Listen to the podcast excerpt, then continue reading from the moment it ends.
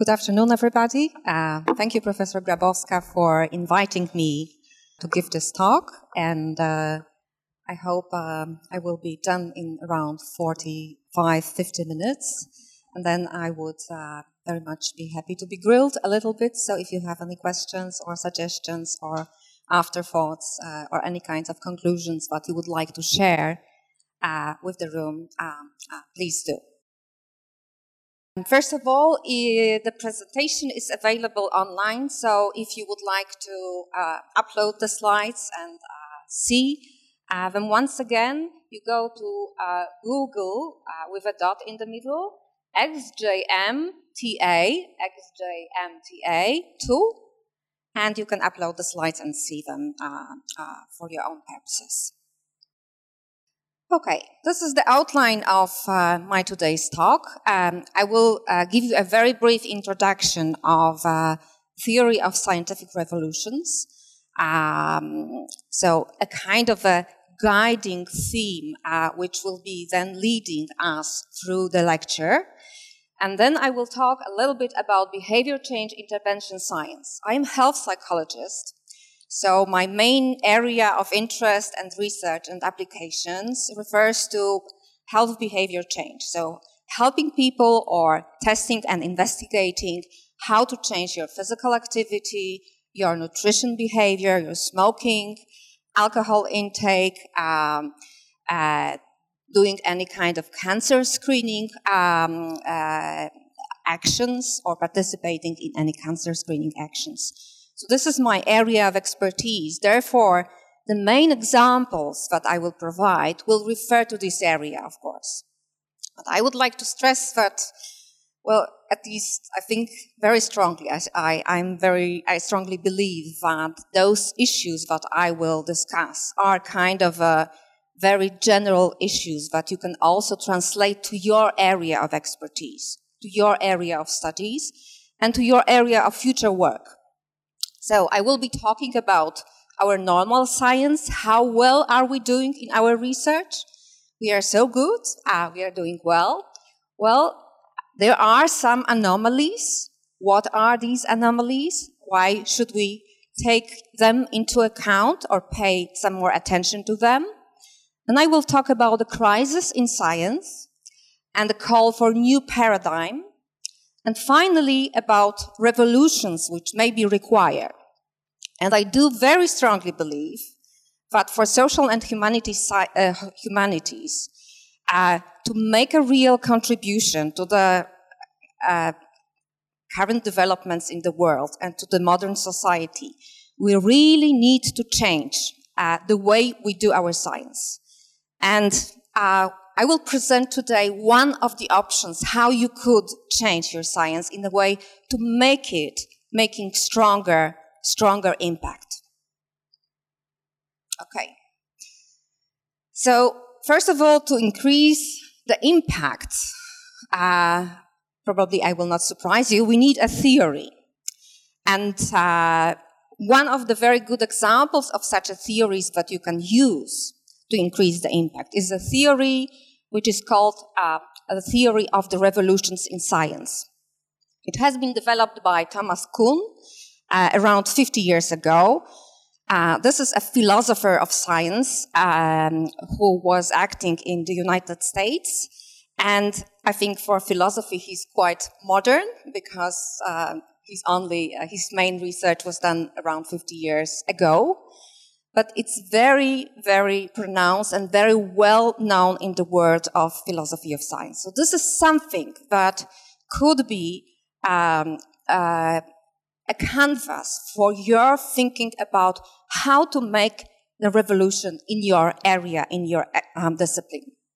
One of the readings that I would like to suggest would be probably not the original Kuhn's work, but uh, a number of essays, uh, a book which is actually including a bunch of essays published last year, as you see. The ebook is only 10 uh, US dollars, so it's not very expensive.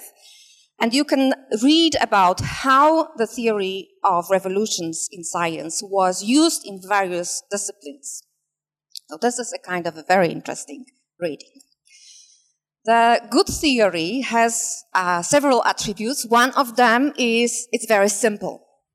So this is actually the theory that Thomas Kuhn presented. Um, if you would like to change the science in a way that it makes a larger impact, you go through four stages. The first is so-called normal science. Then you observe the anomalies. Then you go through a stage which is called crisis. And finally, you go to the revolution, changing uh, your science completely, at least uh, a little bit, but in, a sufficient way to make a real new contribution.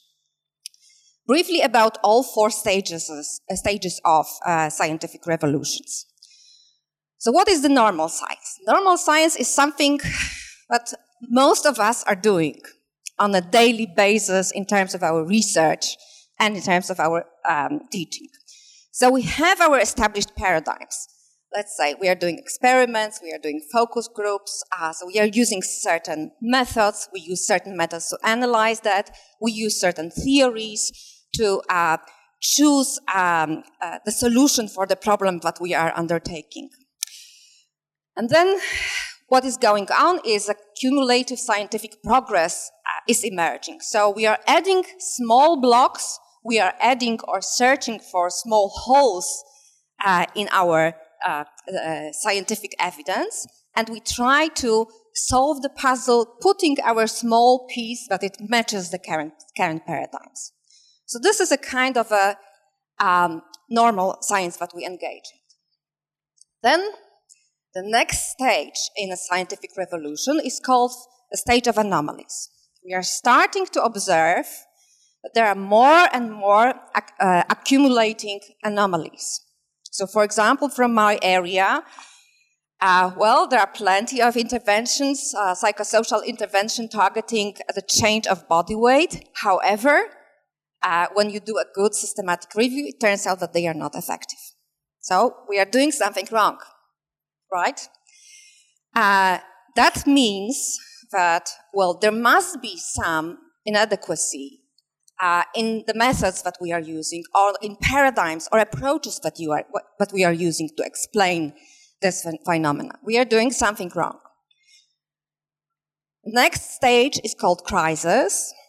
So crisis is a stage when we are more and more thinking about anomalies and we do believe that our dominant approach, our dominant paradigm cannot solve these anomalies. So our approaches are not sufficient and we lose our confidence in ruling paradigms. So this is the moment where you have a call for a new paradigm. Kuhn has coined the term which is called the paradigm shift. So the, cult, uh, the uh, scientific revolution takes place where you move the paradigm uh, or you discover a new paradigm and use them to explain uh, your problems. So this is a revision of discipline because you search for a new dominant paradigm, allowing for elimination of most pressing anomalies. What is very, very relevant, I think, in Kuhn's writing and uh, his followers' writing as well. The choice of a new paradigm and the backbone of the new paradigm is the social and policy factor. So President Trump is relevant because what he's doing should be also to some degree reflected, uh, or will be reflected to some degree in policies, including health policies. Therefore, what I am doing should be to, to some degree in concordance or in discussion or in reference to what he will be doing. The same refers to our current government. Okay. So I go to the examples uh, in the area of uh, health psychology, explaining the four stages of scientific revolutions. And the way, as I said, I do strongly believe social and humanities should actually go towards a bit more, think a bit more in line with certain new uh, paradigms. Okay, so what is the normal science of uh, behavior change uh, interventions? I do remind you that normal science is established, uh, paradigms are established, and uh, cumulative scientific progress is um, uh, achieved via uh, puzzle solving activities. Okay.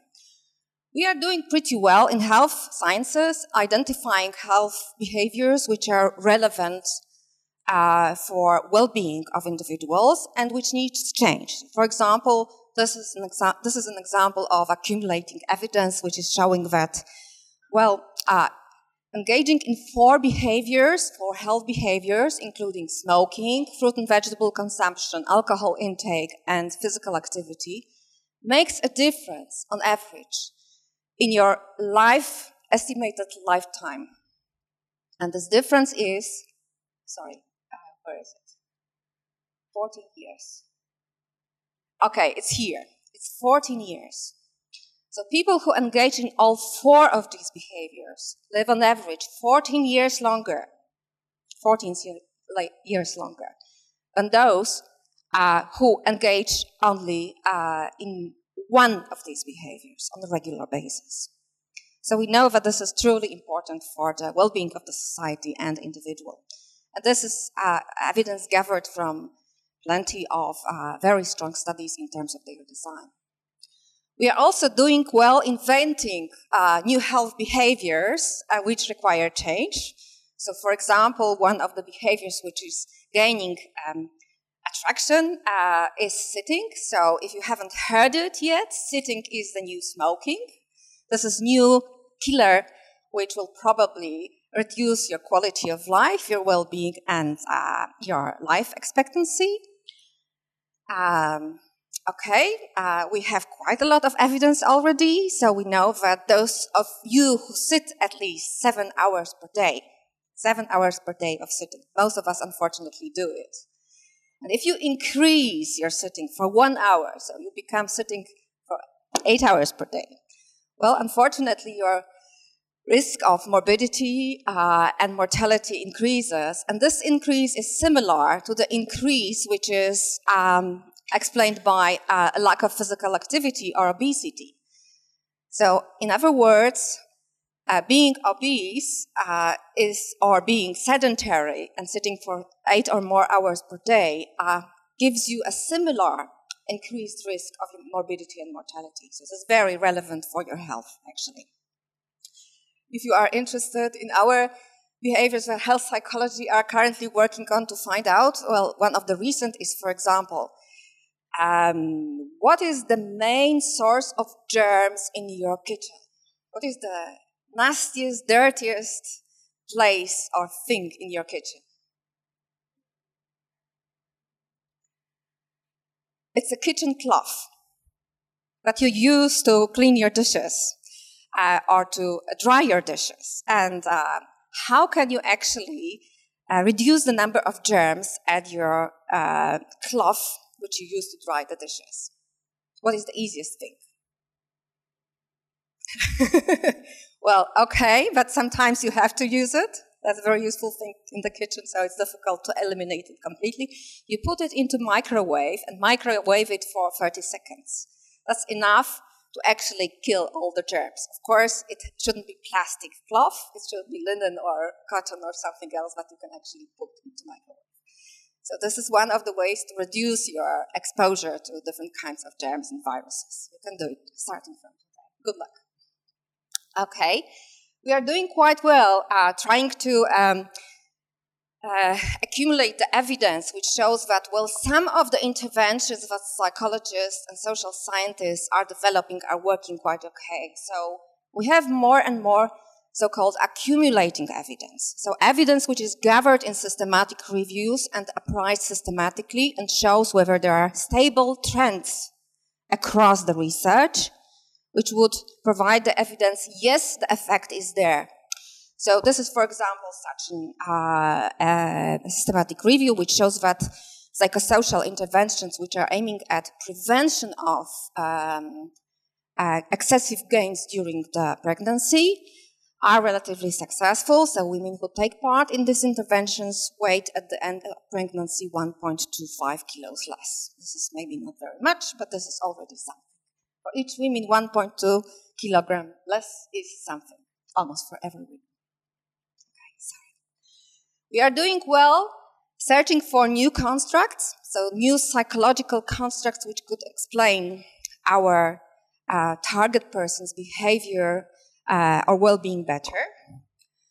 Uh, we are doing quite well linking those constructs and saying, well, this is the mechanism through which this construct operates. So this is how they are linked, and through those links, they actually explain behavior change, for example, or well-being. And we are doing quite well combining those mechanisms into nice theories, right? So showing how actually all of them can be combined into a nice picture, which can be uh, better explaining the reality.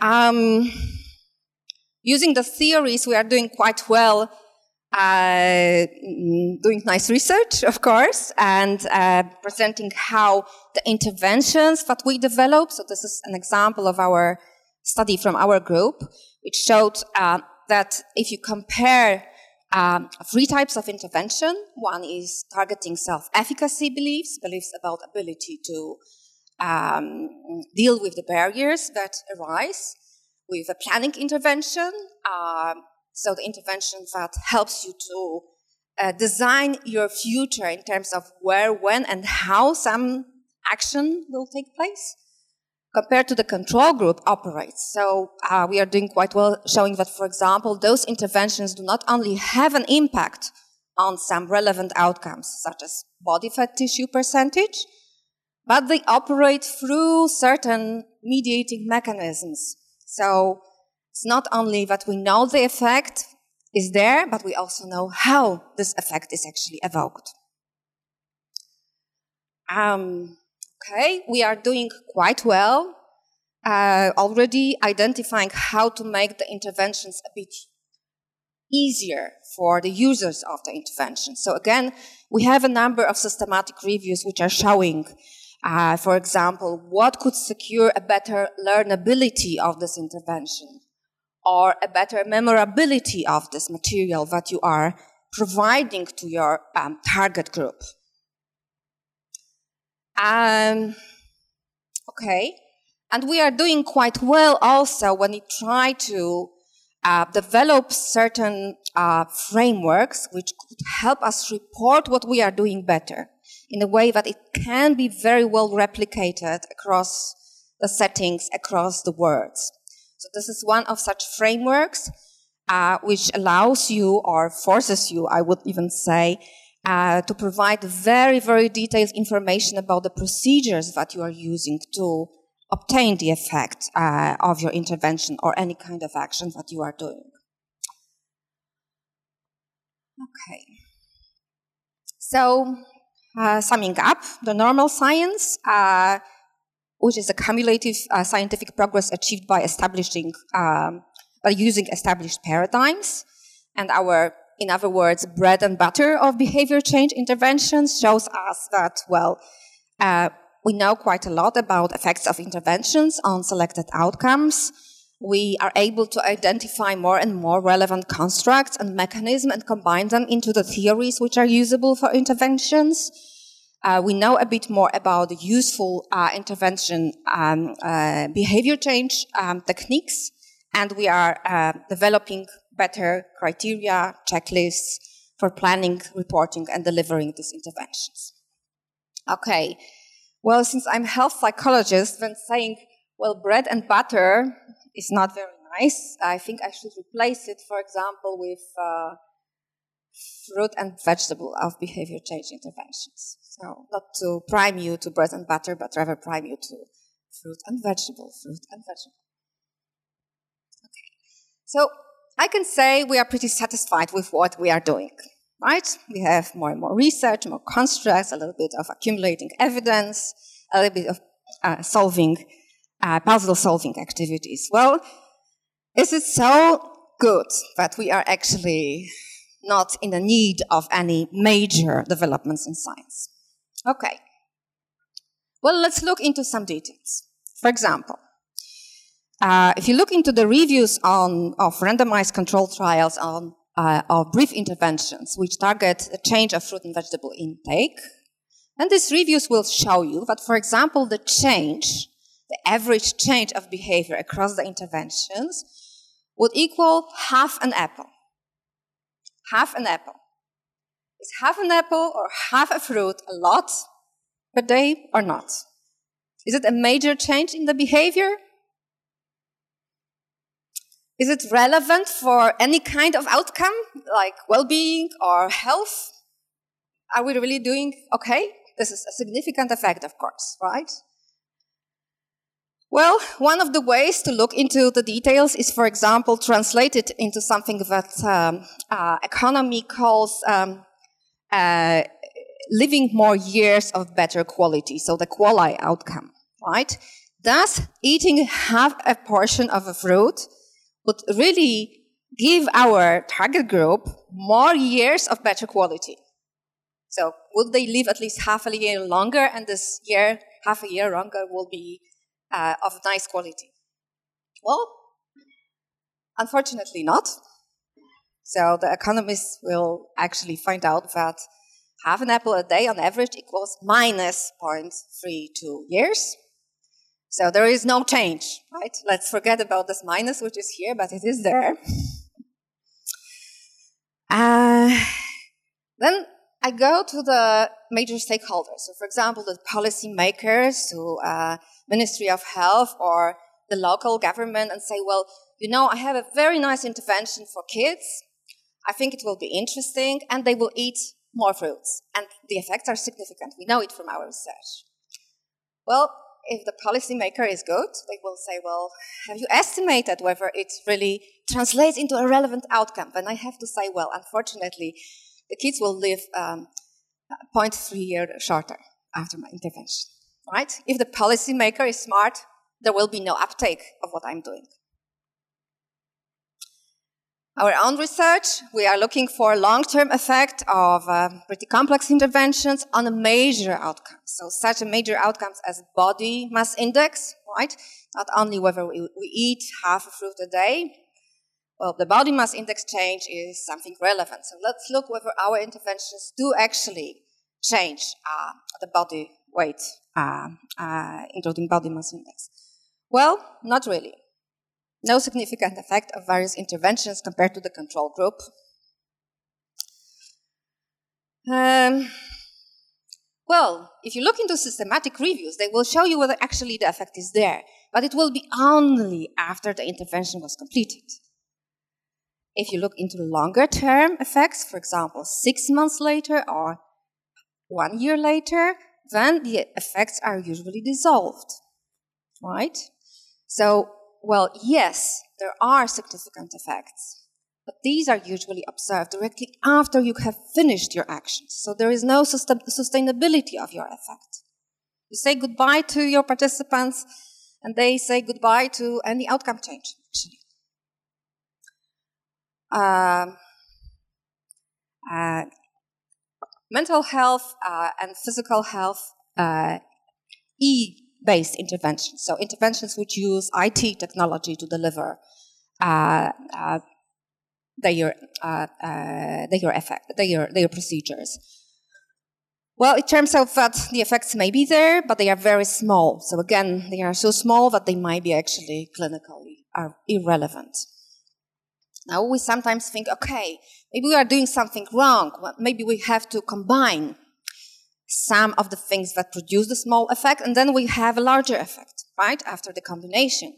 So we use two different categories of, um, uh, of our intervention and combine them into one.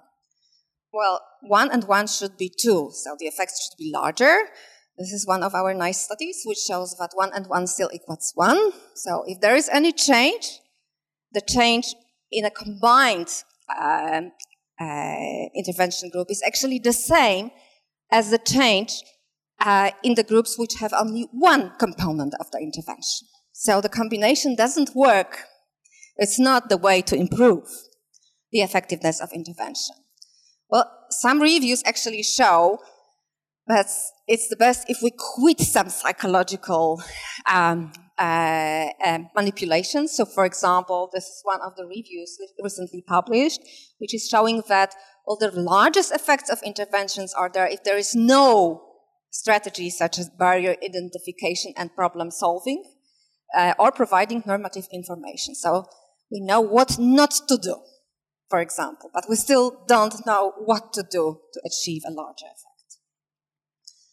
Then some other strange problems are arising. For example, we sometimes have research in which very strange thing happens. So we are following people for a long time uh, with our intervention, and what we usually expect is that some people will drop out. They will find the intervention not feasible for them, not su- suiting their needs, etc., etc. But sometimes we have like intervention like this. There are no dropouts. Only we have some people who died over the course of the treatment and the follow-up measures, but nobody has resigned or quit the intervention or any measurements. What happened? How did we achieve it? How did we achieve it? Uh, almost nobody is working towards explaining those things. So there are more and more anomalies. Summing up, uh, the effects of behavior change interventions do not translate into more years of better quality, so we do not achieve a major change in major outcome. Long-term maintenance of our um, interventions or our psychological actions are usually very short, and it's difficult to see anything which works over one year, for over one year after being completed. Combining components, nicely based on nicely theories that we are using, does not translate into better effects. So one and one often equals still one. And uh, sometimes things which are addressed to the same population and use similar techniques or similar constructs achieve huge dropouts, and others uh, do achieve no dropout. How can it be explained? So we can explain all of those things using our paradigms. So, for example, well, if this uh, small behavior change uh, does not translate into more years of better quality, well, I can think, okay, I will use other theories from health behavior change area. Maybe there is some problem in measurement or power. So I'm translating into current paradigms that I'm using. Same can be done with the poor maintenance effect. Well, I can say, well, maybe it was too little boosters, so I provided inter- interventions on too few occasions. I should increase the number of occasions, deliver it more often or for a longer time. Or maybe there are some moderators, so it works only for women but not for men. I will search it for that. Uh, this is again using the paradigm that is existing. Or, uh, well, if I'm thinking about combining theory based components which do not translate into larger effects, well, I can think about combining other behavior change techniques, for example, not only uh, theories, but also the mechanism or the ways of delivery. So I can still use the same paradigms to sort these issues out. The problem is, well, is it really enough? And this is a question that I cannot answer, but it's certainly the question that you should actually uh, think about before planning the next study. Will using the paradigm that you are currently using be enough to solve this problem in a way which will, in the long run, secure existence of social sciences and humanities, not only offer you PhD, but give something more. Okay. If you are sharing my concern that what we are doing is not enough, when we are in a crisis stage and we are in a stage uh, which is a call for a new paradigm, let, let's seek for other alternative approaches which should or could help us deliver something which is more feasible for the current society, for the modern society, which is more convincing for our partners from other disciplines, for example, and which can secure that our target groups, whoever they are, are more satisfied with what we deliver. Okay. Um, I think psychology in general, many uh, social sciences, are actually located into the science quadrant, which is called Pasteur quadrant. Many sciences, uh, many disciplines in science are uh, divided into three quadrants, and two basic quadrants are those two. One is called pure research, that's its Bohr quadrant, and the other is called applied research, and it's called Edison quadrant. So this is science which is stimulated here clearly by thought and the concept, and here by the current needs of uh, the world or society. And uh, health psychology for sure. Uh, many areas within psychology many areas within, within various social sciences are located in so-called use-inspired basic research. So we are still doing basic research, but they are clearly use-inspired. So influenced by the potential or current users. So when we are doing our actions, developing our interventions, thinking about how to um, develop some kind of programs which would change the outcomes of our target group, whatever it is. It's very important to look at how would they interact with other interventions, other actions which are operating in our target setting. So what is currently operating there when I would like to implement my ideas? For example, I would like to increase physical activity of children. It's good, there is no doubt about it, and it's uh, ideal to increase physical activity uh, uh, outdoors, maybe not currently in Poland during the winter time due to the smog problem, but probably on average uh, uh, during the other periods of the year. Yes, well, let's look into the operating policies in some countries.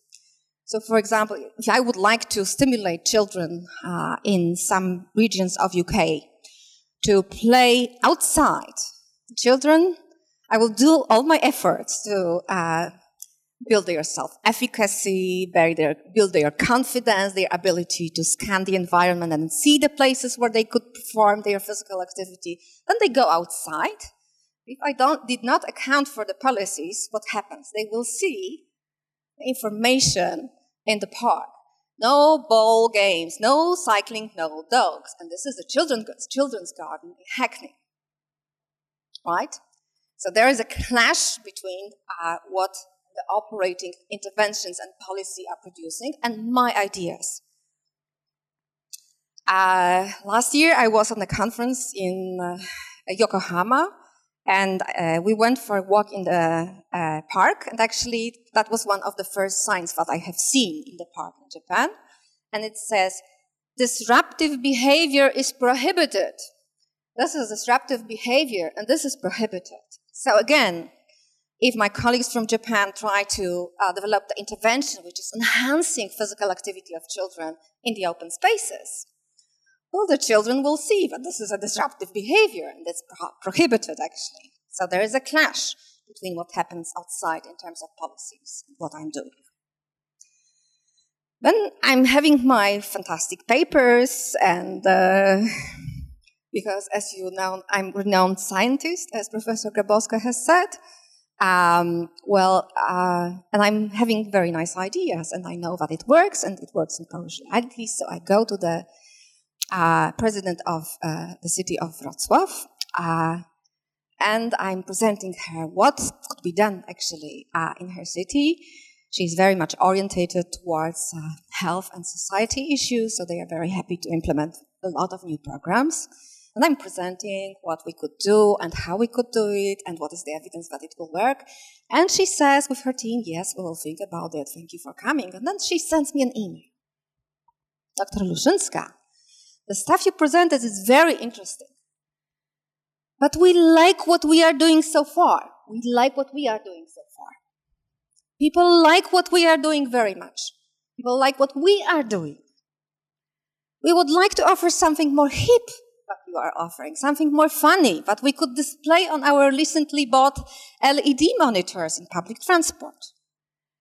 Um, or please advise how to ask people to come over to uh, North Park for a dance tournament that we are organizing. Please advise.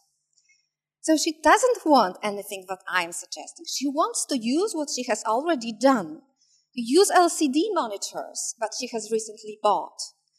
And she is in the middle of organizing a major tour uh, for people in North Park, and she wants me to enhance their actions that they are currently developing and providing. So again, there is a certain clash between what I'm doing and what uh, she is doing. Um, what can we do? We could account for so-called dual processes. So we could think about different paradigms of different approaches compared to our current approaches, which, are, which we are predominantly using. Uh, for example, uh, we can think a bit more about very simple things which are referring rather to unconscious or implicit processes. And then they can be integrated much easier. So this is one of the other options that some people are working currently towards. So instead of, for example, the long uh, intervention, we have only the intervention which includes uh, of the visual images. Images should not be visual, other than visual. Of images which present uh, the figures, which are very skinny, and they are put near to the vending machine, and then we expect, and we have actually less people buying from this vending machine after those figures have been presented. This is something easy and can be combined into LCD monitors in Wrocław. Okay, we can use some techniques that we are know that we know that we are working, and they are again based on this um, uh, implicit processes in terms instead of uh, thoughtful, uh, for effortful techniques which require some conscious processing. Uh, so we can do an attention training bias, for example, and again, there are some systematic reviews which say, well, those techniques should provide at least similar effect to these that we are uh, doing currently using um, uh, effortful techniques. Okay, another way is, well, we think about many outcomes in our social or health life or individual life at the individual per, uh, level. So we don't think about the dyads. Whereas many behaviors actually are not individual behaviors, they happen in dyads, right? So they are processes and they are interwined between what happens in the other persons in the dyad in terms of their behavior. So we can try to um, do the interventions which are not targeting the individuals, but rather a dyad mother and child or a partner and a partner, and this way secure that the effects are larger. So this is an example of the study which is um, which we are doing.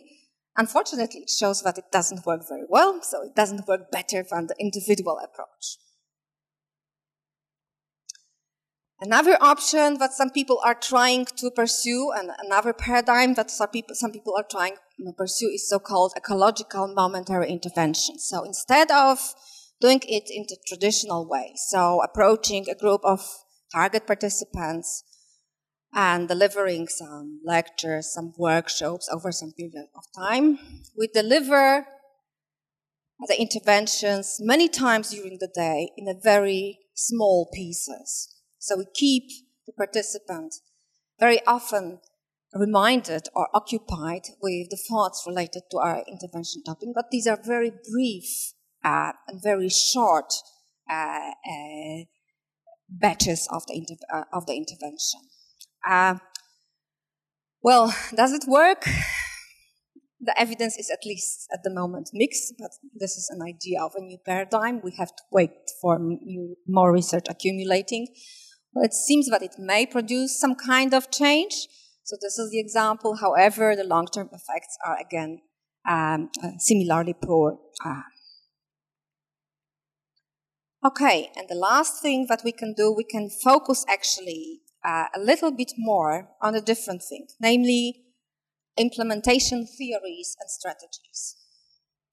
This is something that I would like to uh, conclude uh, with and say a little bit more about within the next uh, 10 minutes. So, besides our theories, which guide psychology or general social or behavioral research, um, we have also a group of our other theories from a scientific discipline which is called implementation science. Uh, and implementation science is uh, the scientific area which explains how the ways of delivering, of providing uh, different kinds of actions in social sciences may be related to effects of this intervention. Okay, uh, one of the very nice systematic reviews produced by Rachel Tabak and her co-workers shows that there are at least 60 theories and frameworks which can inform implementation and uh, dissemination of your results. So if you would like to reach a broader group with your results, if you would like to make a difference with your results, not only by publishing the paper, but really inspiring somebody to take this up later and use it in practice, there are plenty of uh, frameworks and theories which could help you to do it. Uh, well, they have identified three top operational models, uh, which are actually the best in terms of the specification, very careful provide, provision of details, and providing step by step processes. So they are very straightforward but very informative as well. And those three are um, Re-aim model, precede proceed model, and uh, Ottawa model. For those of you who are interested, I just really would like to suggest reading the systematic reviews and thinking how you could use implementation theories and combine them with your own research to achieve a different level.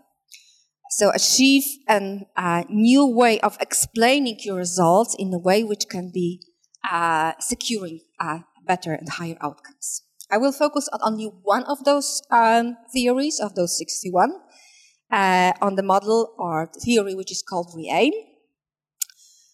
And this is a model, or other people would say this is a paradigm, which uh, says that whatever kind of research which is uh, targeting social or behavioral outcomes you are doing, you should actually think about how do you reach your target population? What do you actually do there that you usually do not disclose in your research? How do you implement the effectiveness, but not of your overall intervention, but of implementation strategy? So the ways that you have delivered the intervention. Was it talking? Was it multimedia? Uh, was it the uh, authority? Or was it a lay person similar to me?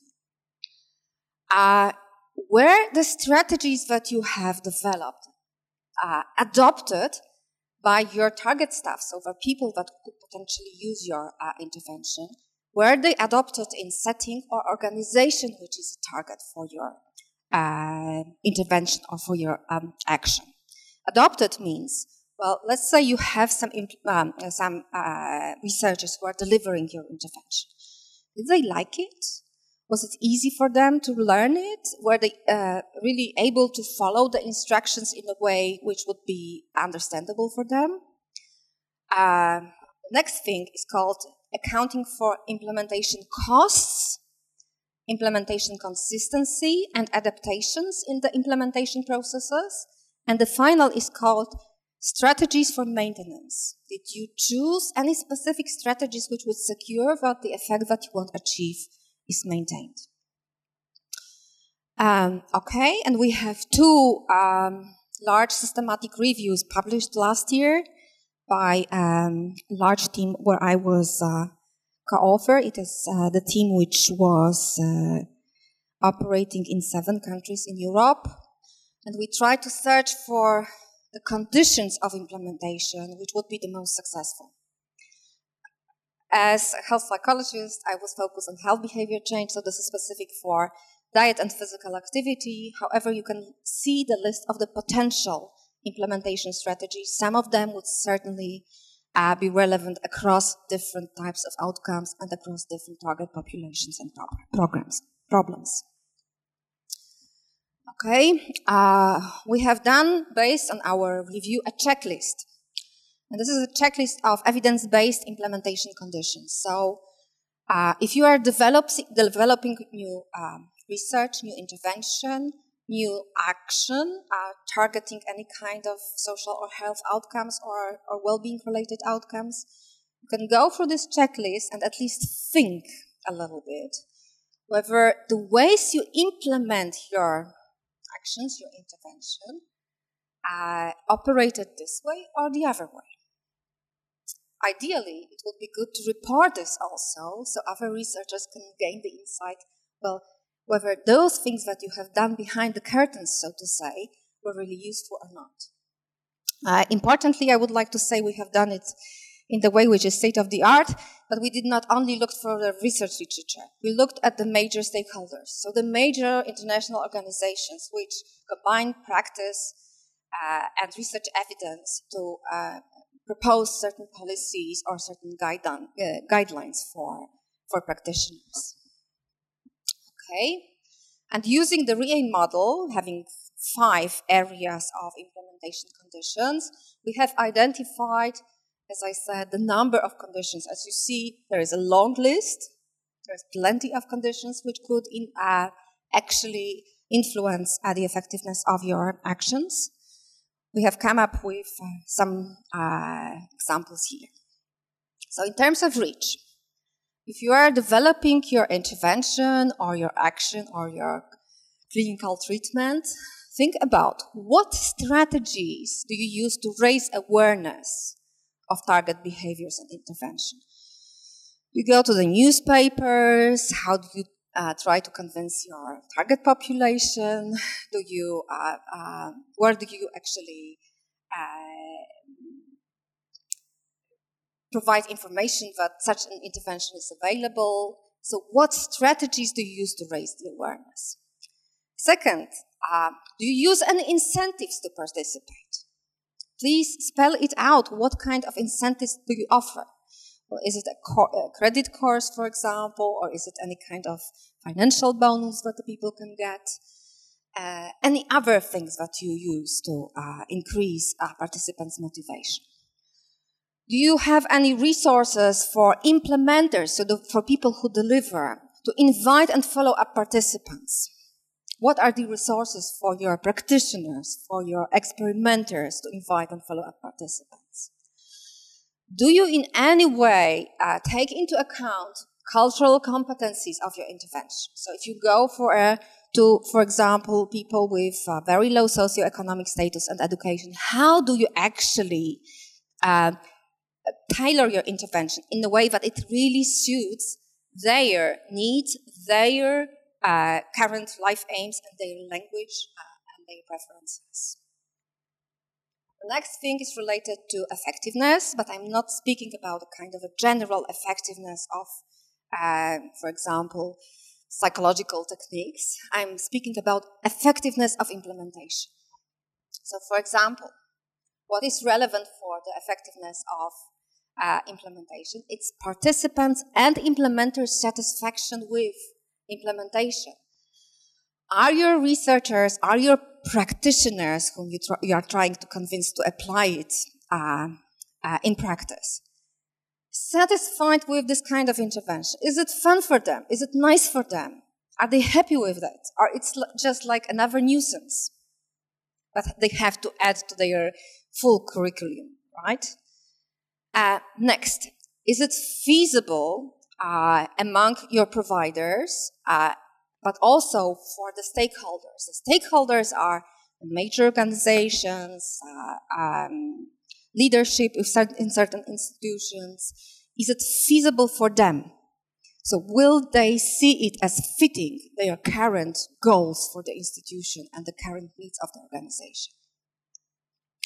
If you have any results do you carefully disseminate them to your stakeholders. So you should disseminate it not only to the participants, but also the directors, executives, uh, major stakeholders in the organizations when you are delivering your intervention. You take care that you are doing it. How are you doing that? The next thing is referring to adoption.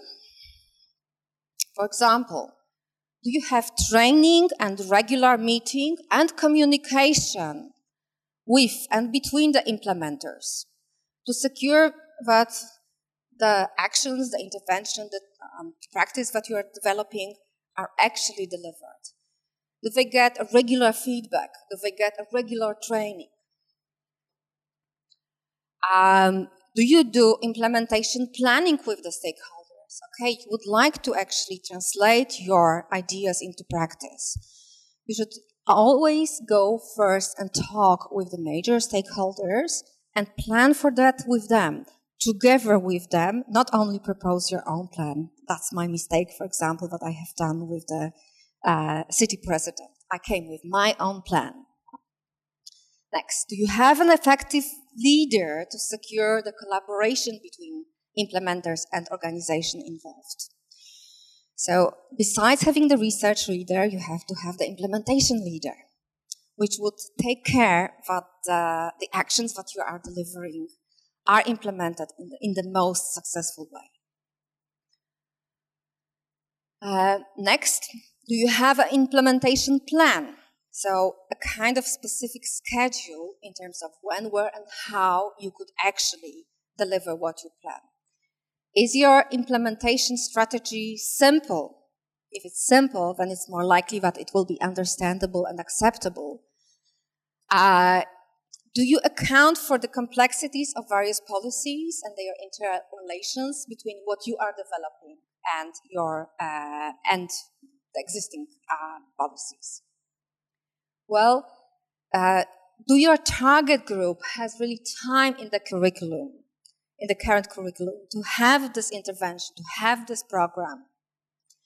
Uh, is it there in community uh, or organization which is involved, but also what are the limitations of the time of your implementers? Uh, are your researchers, research assistants, uh, are your um, practitioners having enough time to learn about your intervention to deliver it well? Well, always account for the cost of implementation. So not only for of developing the program that you are planning, but also how much it will actually cost to deliver it in the real world. Then you can discuss it with uh, major stakeholders because you will know what will they have to pay. And always think about um, accessibility or barriers for accessibility in the environment. So check carefully before you go outside with your intervention whether the environment is really uh, matching the interventions. For example, in Colorado Springs, where uh, I have lived, um, we almost have no stairs. So the office is the ground floor, the house is the ground floor, only the supermarket is the ground floor. If you would like to invent the intervention which is targeting me using more steps, going the stairs, well, sorry. That will be very nice intervention for me, but I have no stairs, neither in my house, nor in my office, nor in any other facility that I'm using. So it's completely not in line with what is going on in the environment. And the final thing, try to evaluate what actually uh, you are doing. What are your strategies or incentives for long-term participation? What do you offer to have no dropouts over your intervention and to have people even, well, asking you to call afterwards to check up uh, what's going on? Do you and what strategies do you do to build the capacity to secure the maintenance? So, for example, you would like to deploy your intervention later in a specific setting. You're preparing for that. Do you plan how the organization where you're planning to develop uh, to, uh, to deploy your intervention uh, can secure that it can run the intervention later without you? So they can do it on their own. They will have sufficient resources in terms of thought, in terms of financial or any other types of resources. Okay, so the crisis uh, is a call for the new paradigm. Uh, we can use it, uh, we can solve the crisis using the new paradigms which are currently dominating, such as focusing on implicit processes, focusing on dyadic approach instead of individual approach, trying to use more ecological momentary interventions in terms of classical interventions, which are in blocks. Or we can do the a bit more using the parallel theories and parallel uh, investigating parallel strategies, which are referring to implementation. Um, the last stage of the uh, scientific revolutions by Kuhn is the revolution stage, and it's actually well open to you. So it's the time when you are selecting the new paradigm as a ruling paradigm, as a main paradigm, which can help us to explain a bit more. And this is called the paradigm shift. Uh, and because social sciences are located in the use inspired basic research quadrant, so the Pasteur quadrant, I do very strongly believe in the use inspired. So, therefore, for me, uh, the crucial thing, uh, which could help us to revo- revolutionize uh, the science and make it uh, a bit more uh, targeting the needs of our society, would be to use implementation theories and uh, use implementation related evidence based techniques and mechanisms to improve the standards of our actions. Okay, that's it. Thank you very much.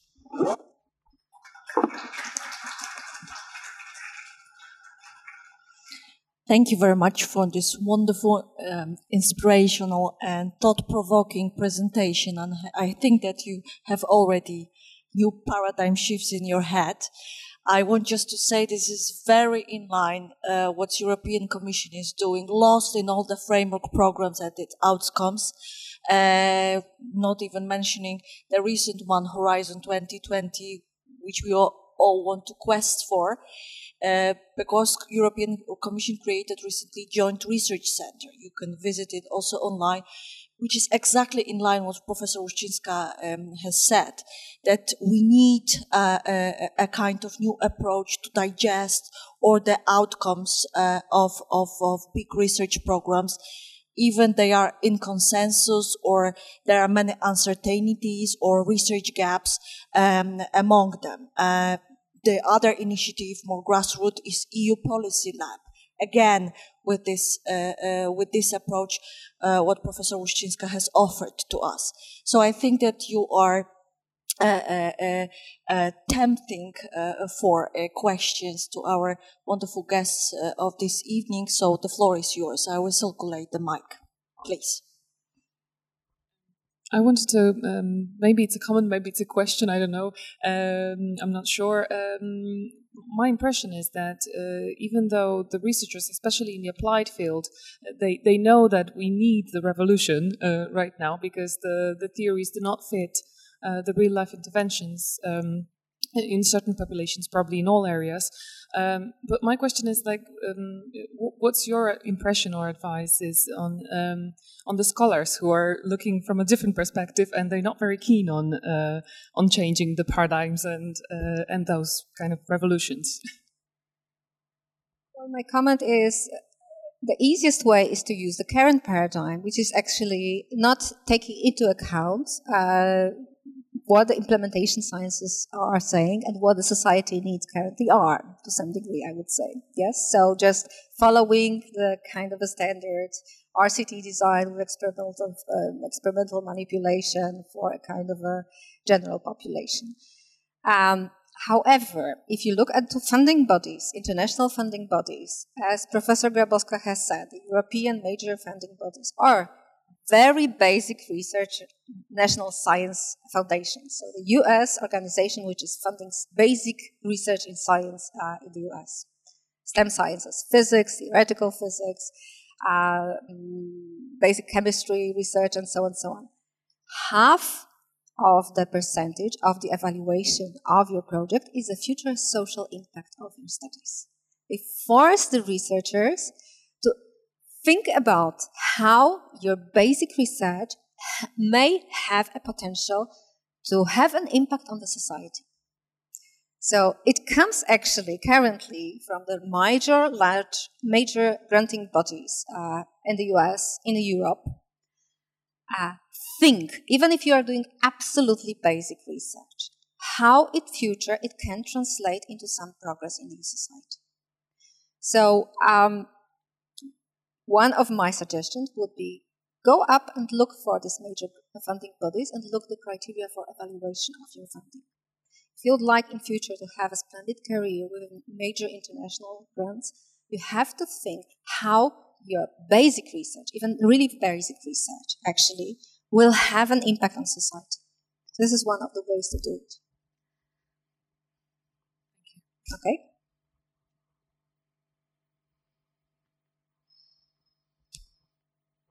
Thank you. This was very inspiring. Uh, I also have, I think, a comment or rather an impression that uh, this revolution that you mentioned doesn't even, well, it calls for a new paradigm, but it seems to me that it also calls for new kind of scientists, really. Because if we, we sort of have to like come out of this bubble where we think in academic terms, even if we do this use inspired research, that actually requires also interpersonal skills that you actually, as with your meeting with the this Wrocław person that you actually had to well uh, establish this rapport to actually achieve something And I think this is also that something that we are maybe not taught or we very often forget that you actually have to be in touch with the reality to say it or like not really get offended. You mentioned at the beginning of your lecture that, for example, we need to consider the government, even if we don't like it, or like even if we don't like Donald Trump, because this is something that is there and we have to like align in order to achieve that. I agree. Well, I think that uh, uh, STEM uh, sciences uh, actually uh, are in touch with reality pretty well. So even if they are basic sciences, they understand for a couple of de- decades, but they have to work with a team which includes also engineers and uh, other people who will translate their findings later into some kind of a middle stage product that can be potentially later implemented on the larger scale. I think social sciences are starting to understand it as well. Uh, many social scientists across the world, but we cannot do our very narrow discipline without the contact with the other types of sciences which are social, other social sciences, or maybe also outside of social sciences. So for me, kind of economists, but also any kind of health scientists would be relevant. So we are starting to see that. Uh, and I would say, well, let's take a good example from our big brother, the STEM sciences, who know and actually uh, implement it for quite some time and they uh, offer some kind of products which can be has a, have a potential to be relevant for the society.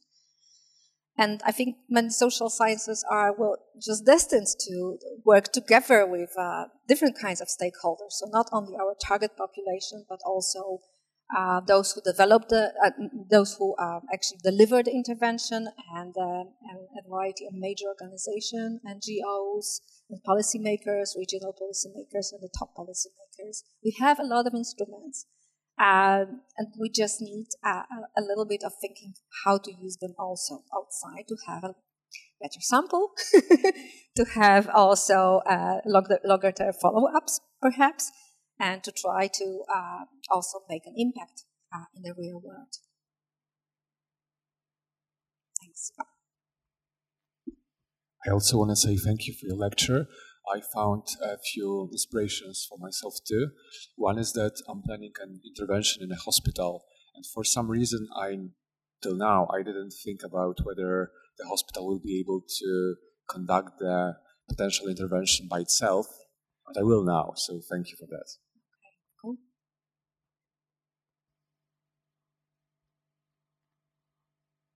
Uh, just a question concerning Thomas Kuhn. I'm, I'm not a psychologist and not social scientist, but why do you need Thomas Kuhn's text, Thomas Kuhn's model, actually his paradigm, as a paradigm for your suggesting?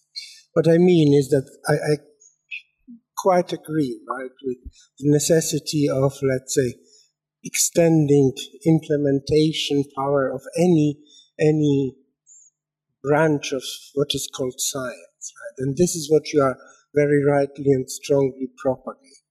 To what extent is this extension of the power of, of, of, of, of a science a revolution? To, or to what extent is it simply, simply a change or a, a, enrichment, improvement, development of the old existing paradigm and not really a paradigm shift as yet? Because what Kuhn conceived of as a shift of paradigm was really a radical change from when one paradigm could not recognize the old paradigm as its own paradigm. And here, here it's sort of it's this nice sort of background showing the nice round process of change, but I don't think it, it, it fully fits into your into into your tasks. Okay, thank you. Um, probably I will have to agree that I did not reach completely the stage of the revolution where I say, well, this is a new paradigm, the old paradigm is abolished. What I have proposed is combining two paradigms in a parallel way, so using a kind of traditional paradigm that we are currently employing in the social sciences, uh, uh, combining it with implementation sciences paradigms uh, to uh, achieve the goals um, which we are pursuing in terms of explaining and changing uh, people's behavior. So perhaps it's not the stage of the revolution yet. It's just at the doorstep of the revolution. Uh, why I have not moved it into the revolution, say, well, let's use only implementation theories uh, in the uh, behavior sciences, for example. Well, I think we don't have enough evidence yet, so we are close in the close closer rather to the crisis stage or the end of the crisis stage. Uh, and maybe I'm a little bit myself anxious to say, well, let's quit completely the old paradigm and move towards the new paradigms. So, uh, yeah, maybe I'm just trying to convince myself, uh, well, it, are we ready for the new paradigm uh, as Kuhn, as proposes? Uh, or we can try to test some alternative paradigms or some new paradigms and then uh, completely use them uh, uh, instead of current paradigms. So that's my response. Thank you. Do you have any practical example uh, of your intervention that impacted uh, the real world? Because this is the process, I assume, and that would be interesting to, to, to hear. yes. so what we are what we are doing currently is uh, well, we are doing it, as I said, as a parallel. So we are using the interventions, which are kind of a traditional interventions, combining uh, the strategies which are based, for example, on self-efficacy and planning.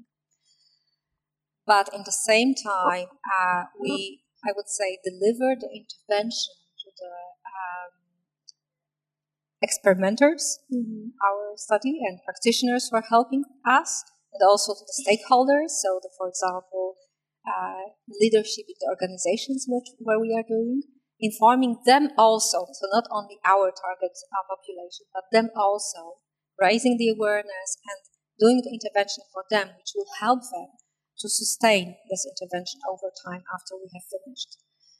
Um, I, I, will not have time to go into details, but um, we have currently a project which is called uh, Aktywne Active Dyads, if you go to the website aktywnedyady.pl, uh, then you will find some more details about, for example, our current intervention, which is targeting um, uh, enhancement and uh, engaging into physical activity in dyads, so in parent-child dyads or partner-partner dyads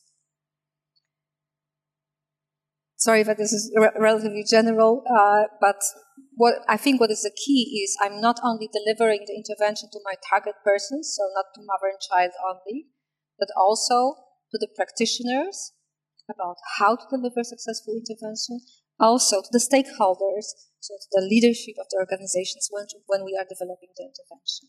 And also, we are working close with the city. So the city is interested in uh, uh, actually building this intervention in to their other programs that they are currently uh, developing. So the dance tournament and the other things became also as relevant as our intervention from the point of view and the perspective of the city. So it goes at, se- at several uh, layers. Yeah. I also want to say that, for example, in states, we can see some implementations of some interventions in just the natural environment. For example, there was some kind of a program in museums in New York, and there was a sign with a, with a statement that please um, burn calories, not the electricity. And this sign was just uh, trying to motivate people to take the stairs. Do you see some kind of uh, interventions in Poland? I don't know, maybe implemented by the government or some? Uh, well, yes, I think uh, what is happening in many cities, so the level of local governments, not at the level of the uh, national government, but at the level of lo- local government in many cities. Uh, well, I can give you the example of Wrocław, for example, where the local authorities are coming up with many ideas taken from uh, mostly American uh, solutions, uh, trying to enhance healthy lifestyle. So, for example, as I said, offering the dance tournaments for seniors in the parks, for example, where they can win very nice prizes, and uh, they also are broadcasted on the local TV, for example. So uh, they get many kinds of enhancement and uh, positive reinforcement uh, via this. Uh, so there are such simple things which are used uh, also by the local government. However, the evaluation of the effectiveness and the long-term implementation and sustainability is a problem. So these are the things uh, that many of uh, local governments do not think and act just on the one-time action uh, or for a short time period. So um, I think this is another challenge: how to talk to the local government and think about the programs which could be implemented because they over longer time period uh, and sustained over longer time period because for example they are not very uh, res- requiring a lot of resources they're very simple can be operated very easily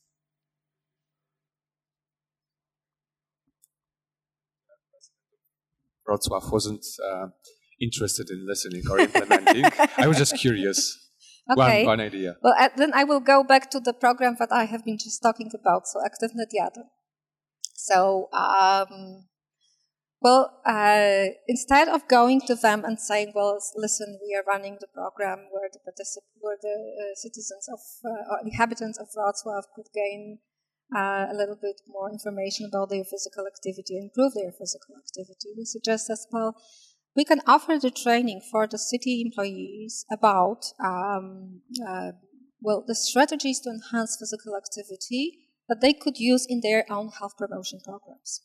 Right and uh, then we combined it with example of our own program which they found very attractive then because it used a lot of components that they are using but not for example in that kind of a systematic way so then they started advertising our program without um, our, so to say, uh, uh, queries and emails and so on, because, uh, well, they have started to see it as their own, right? But I think the main thing was not just us going to them and saying, well, hey, this is a nice program that we would like you to adopt. And we said, well, we would like to propose some workshops for you. Uh, which may be helpful to develop you better programs that you are planning to do yourself with your own resources, which we actually don't know very well. But maybe there will be something useful. Okay? Thank you. Okay, so I will stand for my own health because uh, and Sitting sorry for is my the new smoking. That's right. Yeah, uh, uh, excuse me again. Sitting is the new smoking, Yeah, so yeah, you should stand up, of true. course. Uh, and sorry for my language. I'm kind of tired sitting all day. But again, uh, maybe I will address to your lecture. By the way, thank you for it. By a short commentary and a question at the end. First of all, uh, that's funny thing that my colleague mentioned the sign about burning calories, not the electricity. Uh, I'm in the field of en- environmental psychology, and I'm really interested in behavioral interventions to change simple behaviors, su- such as using the prompts, like simple signs. And, uh, it, and it was kind of funny that you mentioned on your slides the prohibition signs in the parks. The funny thing is that most of these signs are not effective as we can think. Well, most of the re- research shows that uh, basically we can get only the reactance after using these signs. So uh, yeah, it's kind of funny thought to think whether using of these signs could uh, interrupt other techniques that you mentioned in health behavior. And on the other hand, as I'm thinking about my appliances and applying my uh, research to practice, as I was uh, currently trying to work with Lasy Miejskie in Warsaw, uh, well, I get to this barrier, where I planned my uh, studies and I showed them what they can do, what they can apply to they, uh, their uh, parks, and they were like, "Well, we don't think it's gonna work. Thank you for your time. Mhm. Maybe next time." Mhm. Or on the other hand, we, we don't have any money for you Yeah. because applying my uh, research technique and like intervention was kind of costly. So that was the second barrier. The question is, what can we do as young scientists to like? Well, yes, uh, I think you're doing the same mistake that as many of us Yeah. are doing it, as I was doing myself um, uh, as well.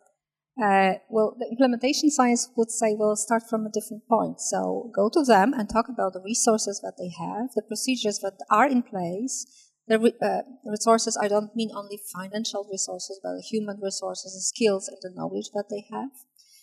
Uh, well, the current programs that they run, the things that they think are hip and fun, and then the things that they think are important, and then search, scan your goals, and select those that are comparable with what they are currently uh, having in place as their own program, and they perceive it as their own. So this way, uh, you can actually secure better sustainability if you will be able to uh, get a joint program. And if they have resources for that already in place, have to know it earlier. So you have to talk to them about it. Then, before you present something, so instead of presenting something or starting with presenting something, you should actually first ask them what are their goals, what are their current main needs, or the long-term goals that they, would like to achieve, and the resources that they are using, and the skills that they are using. And then, uh, okay, so one of the things would be this this, this would require such and such resources. And I can try to develop something which will reach my targets and also the requirements. Because, uh, after a couple of meetings, they uh, finally agreed to have some kind of a co- cooperation with me. So yeah, maybe I will use the things that you've mentioned in your lecture. Good luck. Thank you. Thanks. Keep us informed about your outcomes. Any more questions, comments, controversies, teasers? I have one comment uh, referring to, to the discussion, to, to the question that colleague had. I think that we are missing one point. We don't talk about need.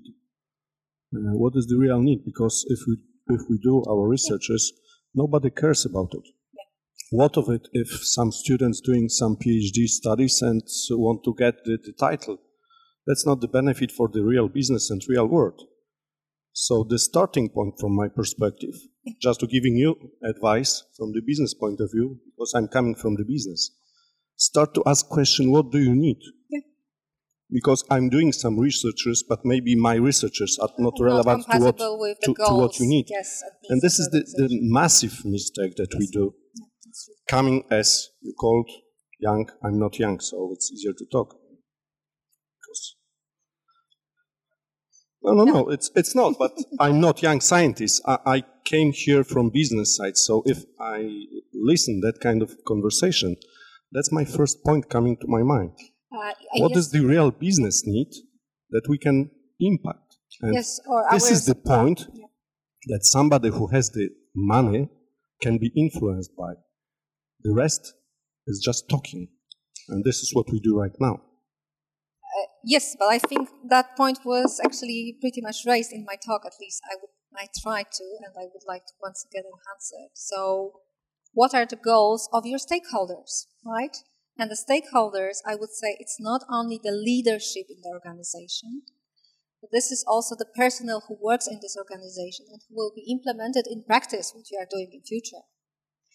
So, uh, one is the bosses, one level, and the needs of the bosses and the goals of the bosses. Then there are the needs and the goals of your coworkers, or the coworkers, or the personnel, or the employees of the organization. And then, if there is any other target population for this organization, what are their needs and their goals, and how your intervention or your action fits the needs of these three target groups, right? So, leadership, those who will implement what we are doing, or the personnel who will actually do it on a daily basis, then the target population. Another barrier that popped in my mind is like uh, we as PhD students are usually alone. I don't find in Poland a lot of group of research groups uh, within psychology PhD students. For example, I'm working with myself and my, of course, uh, promoter, but that's not enough for me. as I think about my research programs. And I do as much as I can do, but still I'm thinking like, I like I need a team. I need a team of my colleagues. Like, hi guys. Yeah. Well, yes. Um, this is a kind of, in general, open question: which direction the science and the uh, uh, doctoral education is going towards? Uh, in many countries, developed countries, you are not working alone on your thesis. You are working as a part of a larger program or a larger project. When usually you not only uh, fit your needs, but the needs of your colleagues and the skills of your colleagues and the competences of your colleagues, and also ideally the needs of the societal target group and organization when you in future hope to implement something. So I can just well, if you are not in a, such a situation currently, not lucky enough, then indeed, uh, this is one of the opportunities. So, uh, Professor Grabowska and uh, the doctoral students are interested in doing something important, not only having their PhD, but doing something important. So maybe uh, try to find somebody from your colleagues or joining the lab at least for the internship abroad for half a year and get this kind of experience as well. Exactly, I would like to follow up on that because now we are at the stage of um, the, the, the early stage of uh, commencing uh, the new umbrella uh, kind of strategy about labs and hub of university of our university. So please also orientate yourself. What kind of labs are available uh, at our university? Which domains they're covering, which to- what topics they research, what kind of groups they are.